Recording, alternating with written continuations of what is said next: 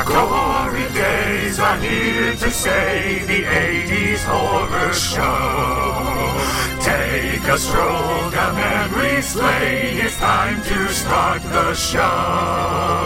Glory days, the glory days, the glory days, the glory days. The gory days. Welcome to the Gory Days, the show where we take a stroll down memory lane to remember our favorite horror movies from the 1980s and beyond.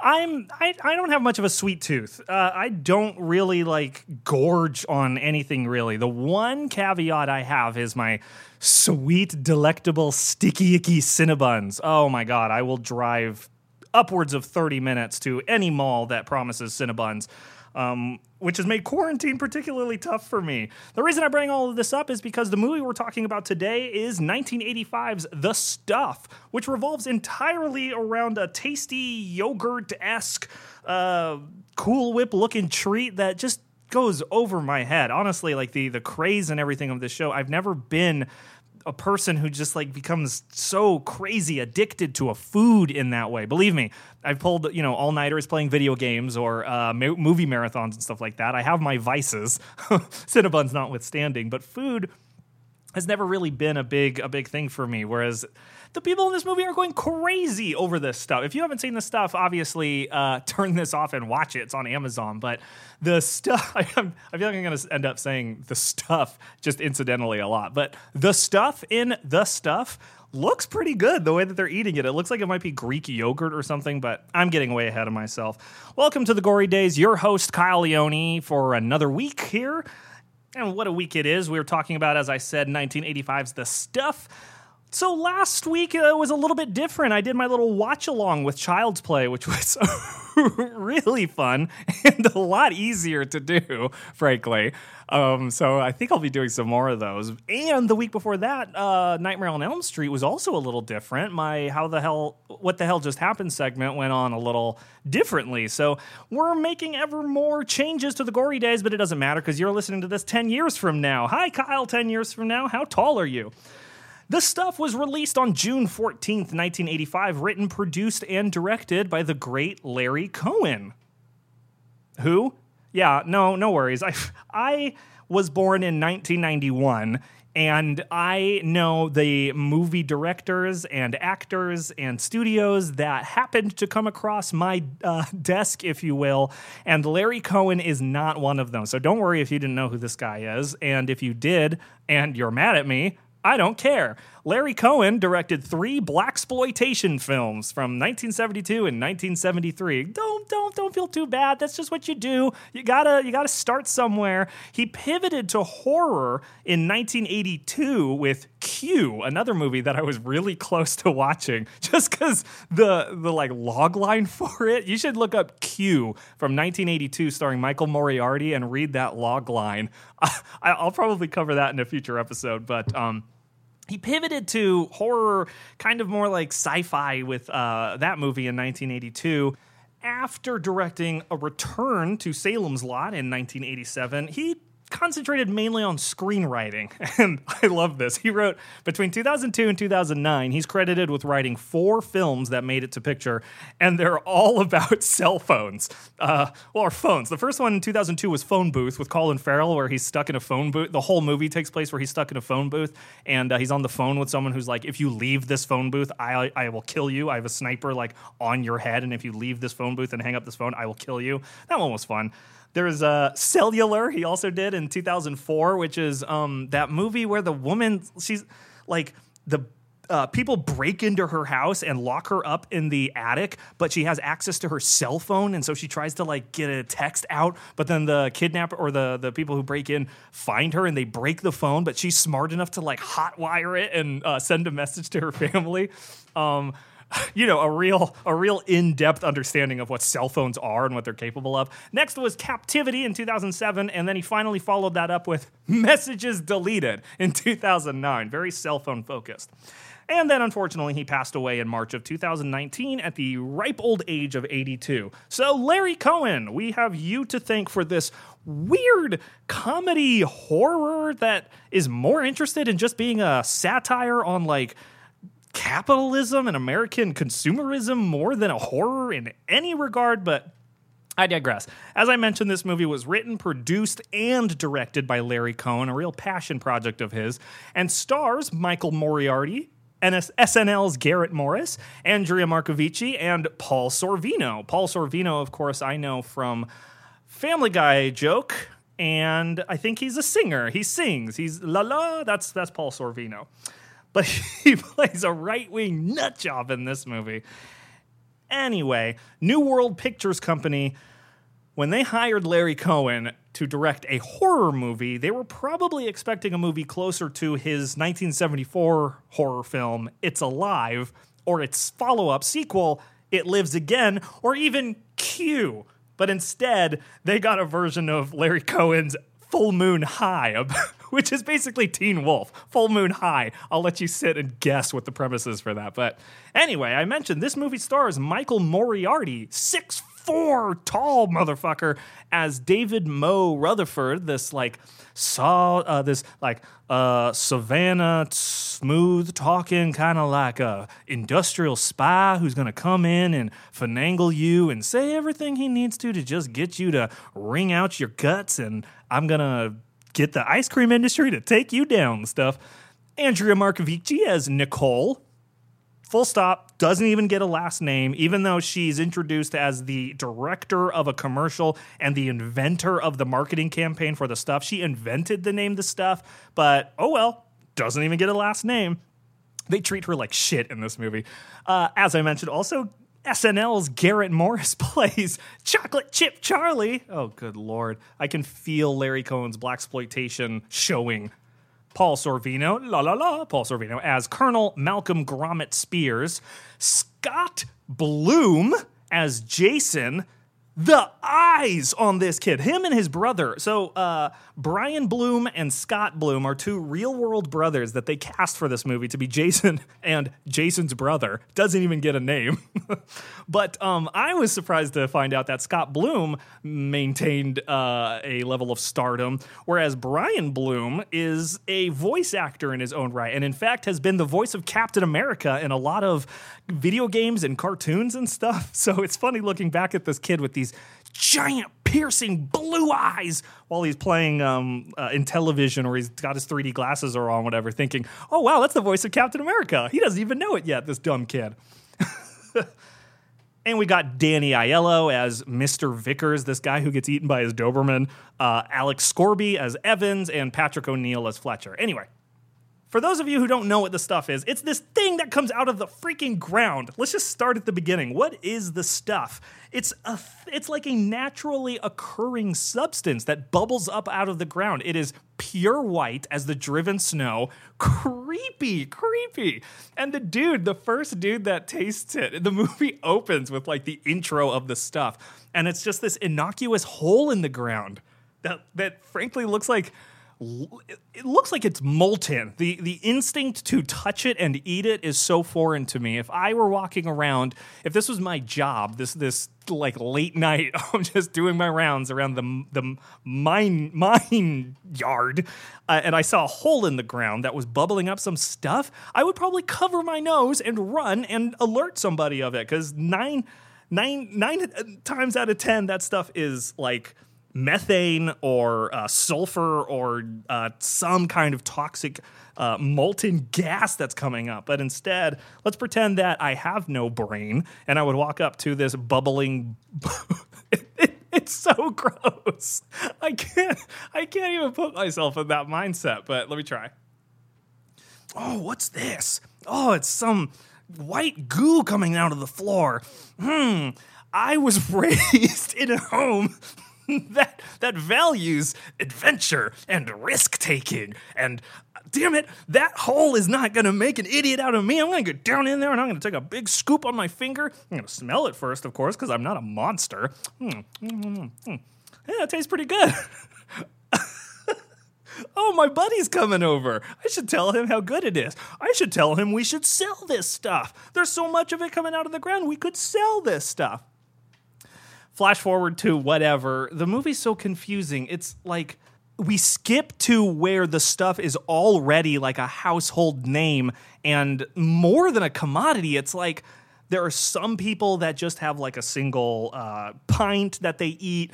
There's other people that seem to be like seem to have entire like rooms filled with it, but but it's still like a product that you can buy on the store at the grocery store and you can go out to like the the the brick and mortar store that they have. I guess it's like ice cream. Uh, like if I were to go out to the grocery store and buy ice ice cream, uh, I could also go to the ice cream parlor and get the same ice cream that I would be getting at home. Like, it, it still feels kind of weird because it's just this like goop. It's just this pudding. Like, uh, I, I, there's no better way I can describe it. It's got like this sour cream Cool Whip uh, uh, consistency to it, but the way they eat it, it's almost like Greek yogurt. That's the only thing I keep coming back to. Is is is the only thing in real life that I could see myself eating in like quantities enough. Like, oh, a whole pint of Greek yogurt? I think I've done that before. But this is my main problem with the movie as we start right after the discovery of it and snap straight to the uh, kid, Jason, like seeing it move. So there's no mystery anymore. If there was any like, oh, I don't know if this is a good thing that the audience that you might be experiencing, it's erased as soon as we see it move. And Jason's like trying to protest to his dad and say, No, I definitely saw it. And his dad spanks him to bed and eats some for himself. But that moment just totally erases any question for me. I now know that the stuff can move and there's something suspicious about it. The other half of that is that after the kid sees it move, and I guess like a little bit before that, I don't know, he seems suspicious of it before. He starts so high. He starts so high on how evil the stuff is and how he needs to do everything he can to make sure that no one gets the stuff. He goes to the uh, grocery store and it takes three grown men to subdue this kid from vandalizing all of the stuff displays to make sure no one else can eat it. But he starts at like a 10 and everyone else in the movie is at a 1 going like the stuff is good. It's good for you. It's a normal thing.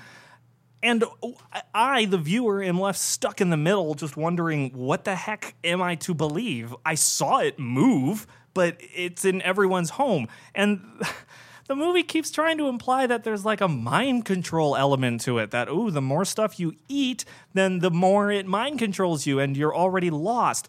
But the ending of the movie is undermines all of that. There's one radio broadcast that goes out, and everyone who's been eating the stuff instantly a believes the radio broadcast that the stuff is evil and b listens to it and, and, and throws their stuff away. I thought they were under mind control because here in the beginning of the movie, it's heavily implied that Jason's parents are like succumbing to the stuff. The more stuff they eat, the more you see that that's all they're eating and that's all that's in the fridge. but but the movie even plays fast and loose with that because when we see uh, Jason's parents in like the throes of the stuff, they still have their interests. They still retain the uh, want to read a book or or check out 3D glasses or watch their son play Intellivision or ColecoVision or whatever it is. So it's like they they still retain a little bit of their humanity. What would have been so bad if they had just kept eating it? Well, the movie tries to answer that too with a couple of stupid people, namely the postman, the first and most confusing death in the movie. Um, or the second death, I guess Di- Danny Aiello gets eat or gets attacked by his Doberman. Um, but uh, the postman is the most confusing one because when Mo Rutherford and Chocolate Chip Charlie go to the postman in um, that rundown town in Virginia, the postman's acting real weird and really shifty. And then at one point he's like, "Excuse me, I have to go to the bathroom." and he like slinks away. And then the funniest shot is we hold on the door and the postman look like is going over to the door, but he's looking over his shoulder like 30 times to go like, oh, oh, I hope I'm I hope I'm being sneaky. Hope they don't see me. and uh, when we see him later, he's like hollowed out. It's one of the cooler shots, in my opinion, is when the stuff is sliding out of that room up the window and out the windowsill. And then Mo and Chocolate Chip Charlie run back in, and he's been hollowed out. Like he's supposed to be just this like empty husk. But then once they leave the post office, the stuff comes back into the room and fills the postman back up. So it's, I can only assume that the postman is supposed to be an example of people who are like all the stuff. There's no more of them left. They're literally just full of the stuff, kind of like the uh, Danny Aiello's Doberman. Uh, what was his name? Like Mr. Vickers Doberman.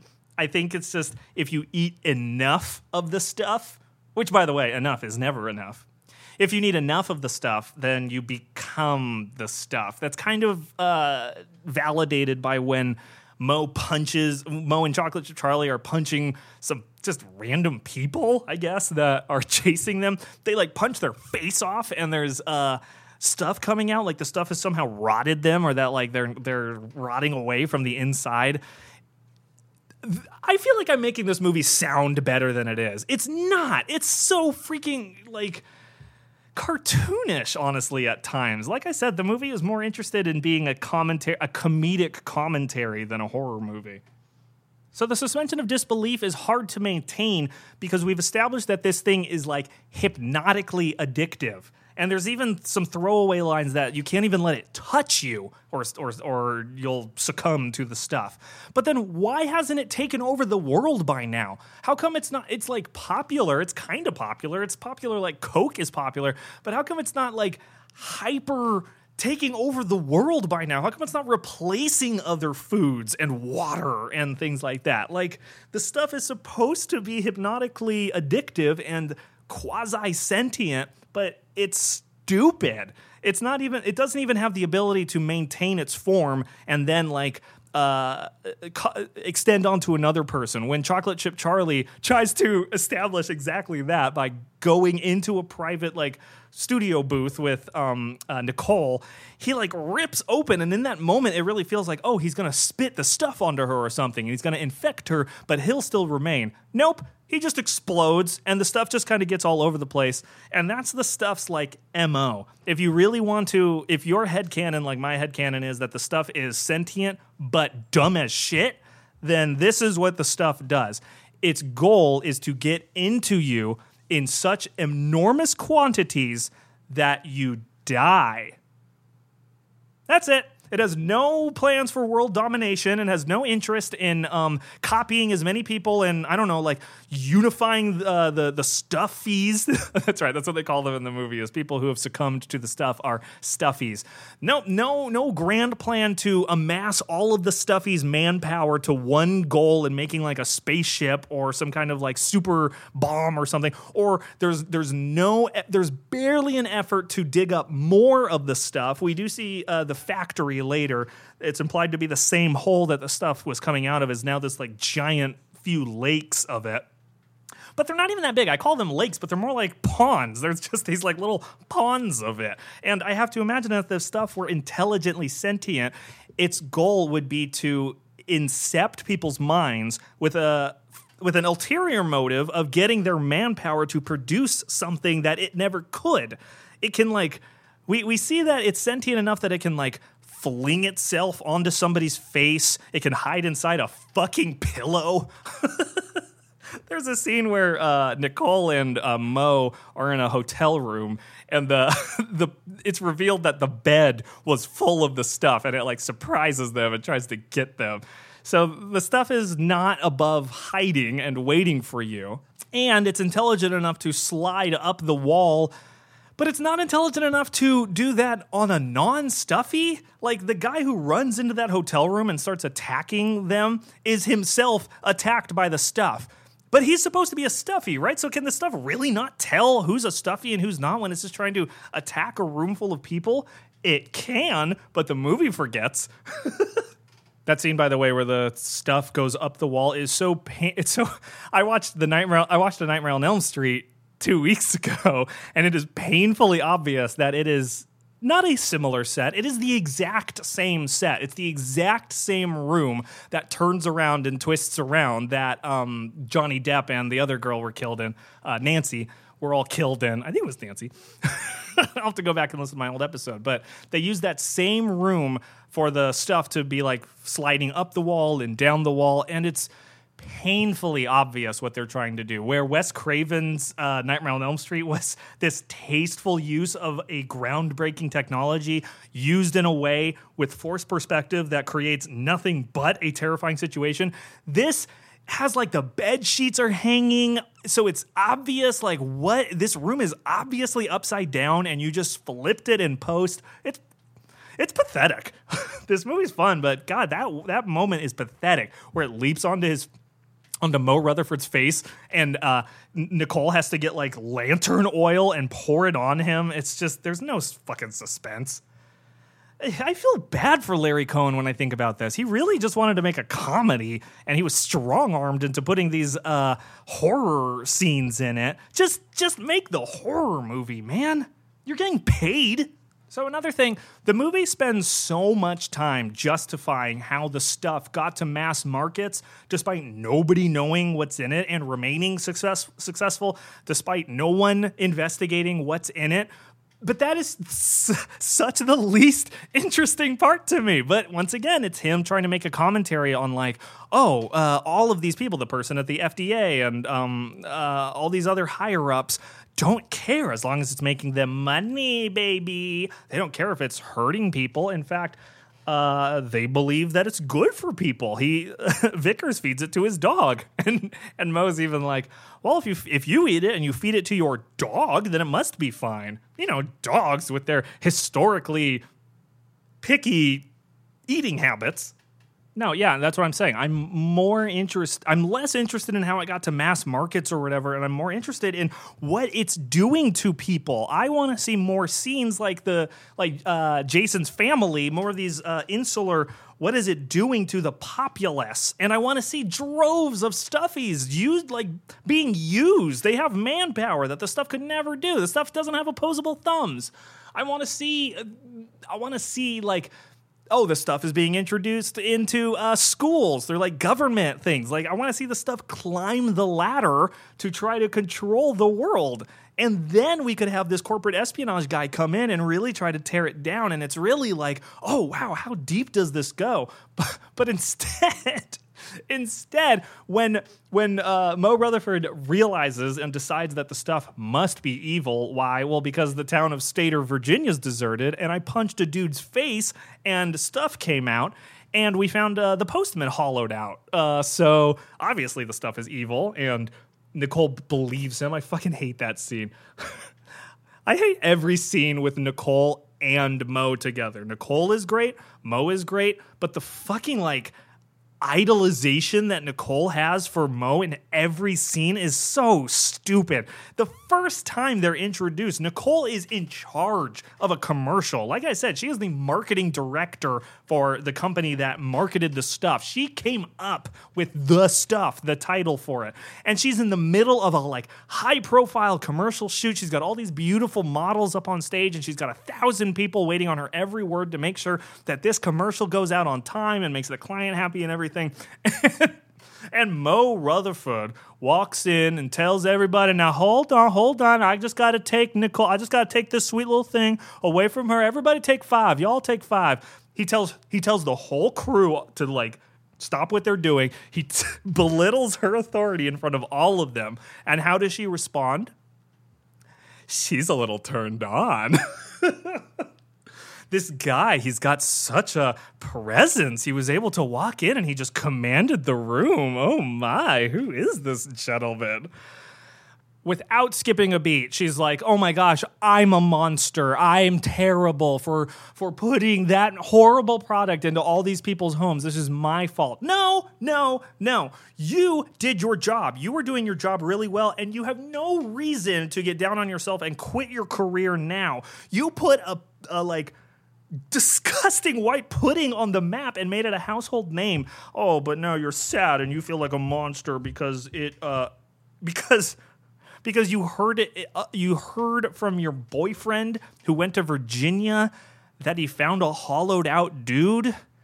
The leaps in this movie just don't make sense. There's so many times in this movie where if you like take your eyes off of it or if you go to the bathroom and come back, it won't feel like the same movie. You'll feel like you missed a pivotal, enormous scene when in fact nothing actually happened that led these characters to believe anything. It just keeps just things keep happening. They don't even show you what happens to Jason's family. It's a throwaway line at the end of the movie where we say, "Oh, he's lost his family to the stuff."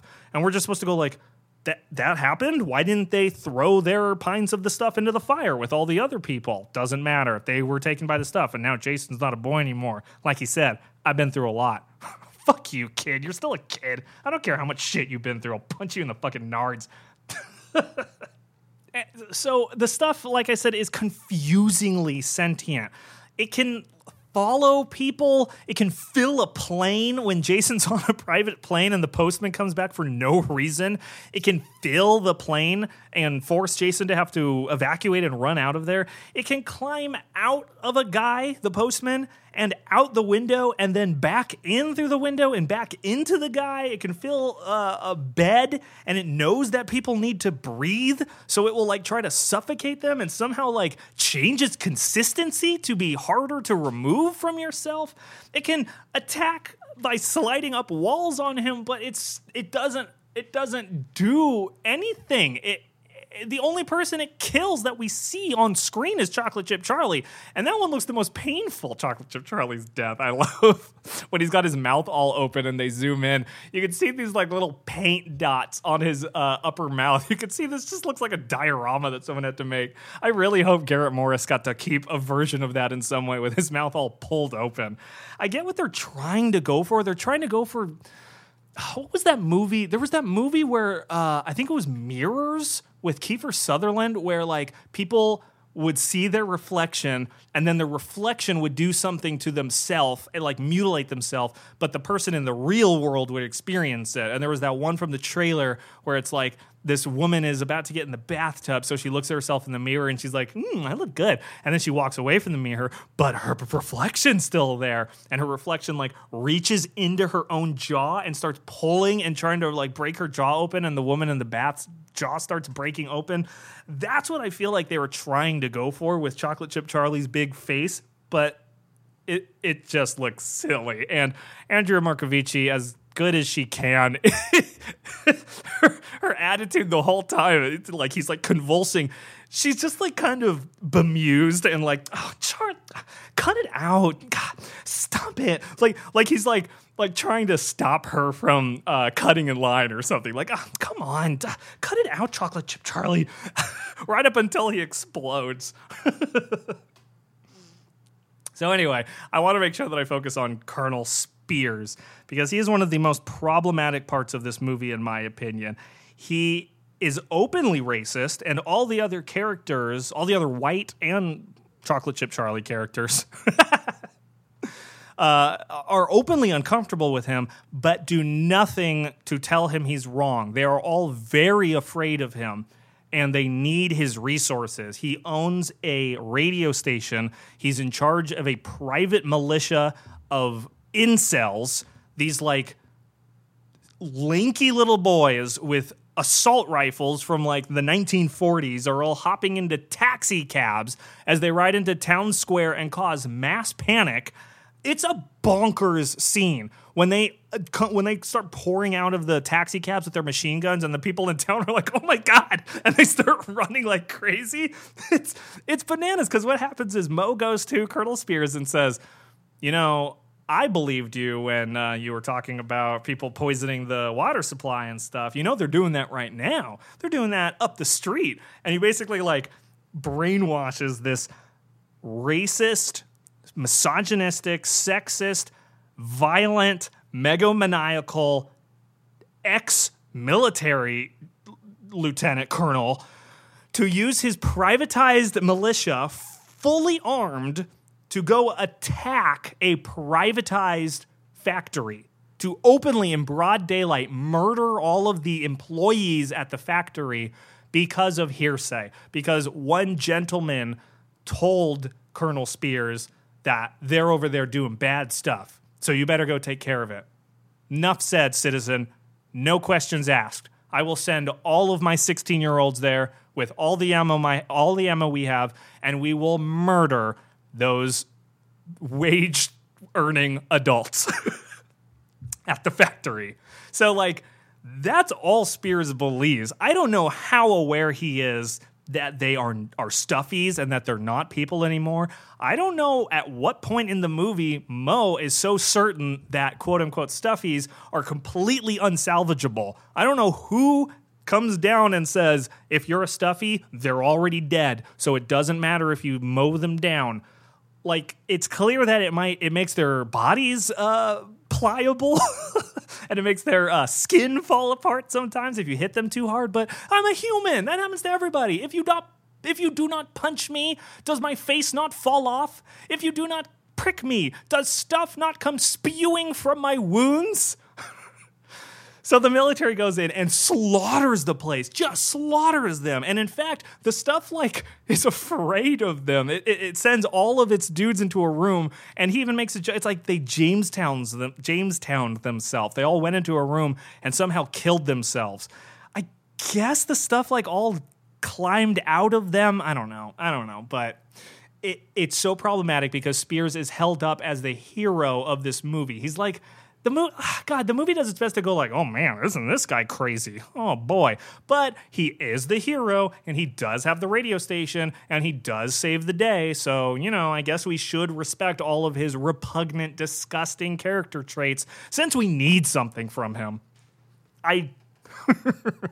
I hate that. I hate that about this film. I hate that the military. Cra- it's not even the military. It's a private, crazy asshole with a million unregistered guns sending his incel army into a factory with no knowledge just to slaughter them all. And he's the hero because he owns a uh, radio station and they go to the radio station and uh, he's able to use his like connections or whatever to send out a broadcast. And this broadcast is. I don't even I don't remember. I think he introduces himself. This is uh, this is Colonel this is Colonel Malcolm Grommett Spears, and I am telling you that if you have the stuff in your home, you must get rid of it. If it's in your kitchen, if it's in your fridge, if it's in your oven, I repeat, destroy it. And of course, people listen. Now, this this is another significant leap of logic because a radio station, a privately owned radio station, maybe has a uh, like bandwidth all by itself. I don't know what you call it, but like a radius of, you know, several hundred miles or whatever. The idea that this would be an internationally reaching uh like solution uh, I guess that's another question. It is not shown if this is international. It's it's really only in America, but I have to imagine that it got over there somehow. But the movie wouldn't be able to contain the the epidemic like it does. So I think it's safe to assume that this is not international.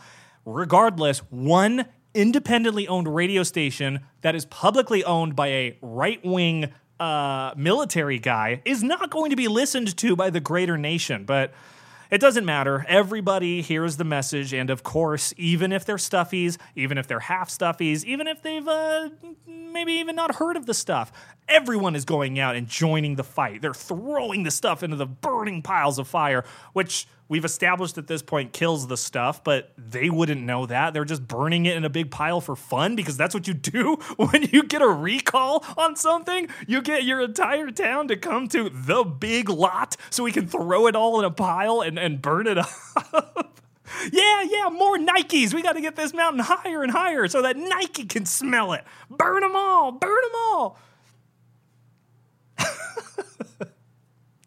And then the stupid tag at the end after they've saved the day is like the reveal that the ice cream man who's who's working for Big Ice Cream and hired Mo Rutherford to go investigate the stuff is secretly in cahoots with the stuff. So the ice cream guy hired and paid Mo Rutherford to investigate a person he was planning to go into business with regardless. Why was he trying to espionage him if the surprise twist was that they were always working together. I guess they weren't always working together, but they made a deal with the taste. so, yeah, the stupid tag is that, oh, no, no, no, no, no. The stuff, yeah, that's totally out. No one's going to like that. But we've got a new product, the taste. It's only got 12% of the stuff. and more ice cream. So, yeah, they found a happy medium, but that is so fucking confusing. I thought any amount of the stuff was bad. I thought Why, why, why is there a monetary gain for you? Is it because of the addictive qualities? But, I, but the addictive qualities clearly don't work because people can just burn it once they hear a radio broadcast. It's so confusing, but it's not confusing for Mo and Jason because they know what to do. They walk into the room and they force these idiots to eat the stuff.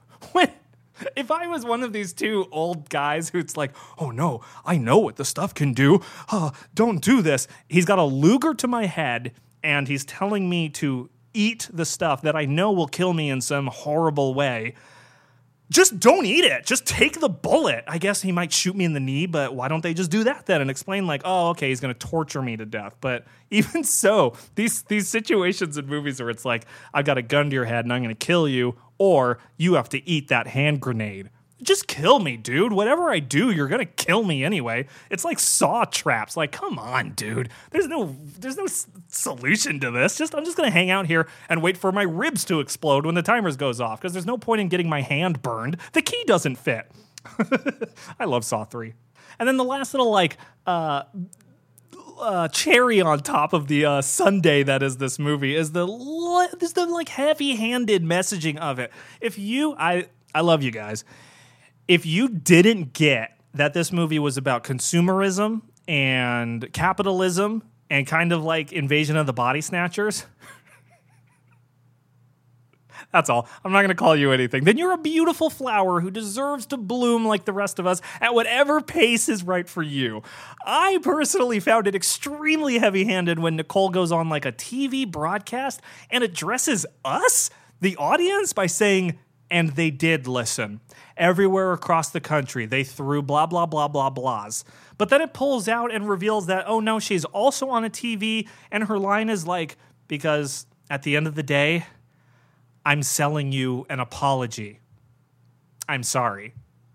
And then it turns off. I don't know what the fuck that PSA was for, but uh, we're, we're finally getting to the themes of this movie, the screaming themes, if you will.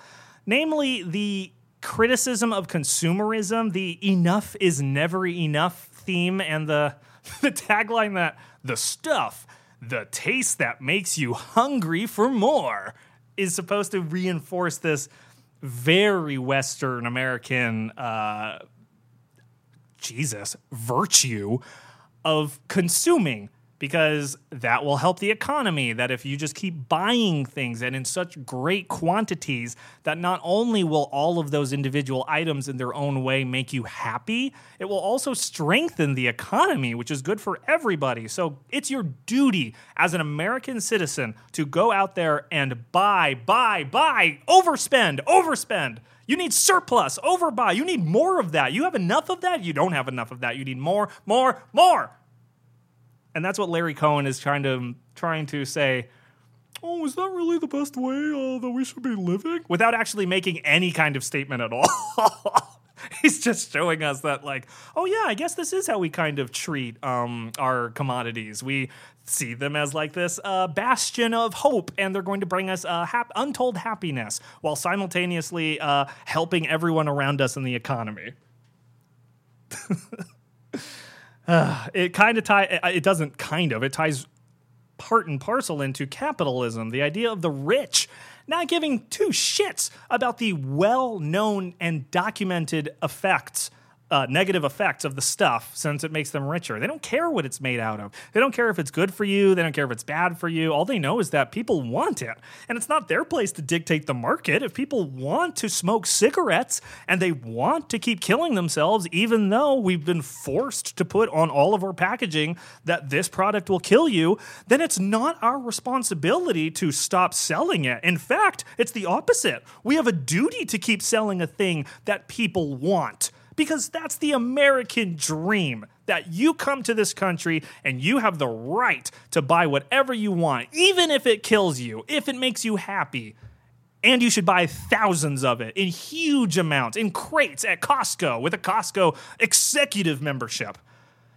And they're just so evil because they're so rich and they don't care about the negative effects of the stuff and they don't care that people are dying. I feel like that could have hit so much harder if we could have shown, once again, droves of stuffies. Like, just give us the sheer number of people or, or more intimate events like the family being taken over. Like, oh my gosh, families are being destroyed and the rich don't care at all. It, it could have been a lot stronger, in my opinion.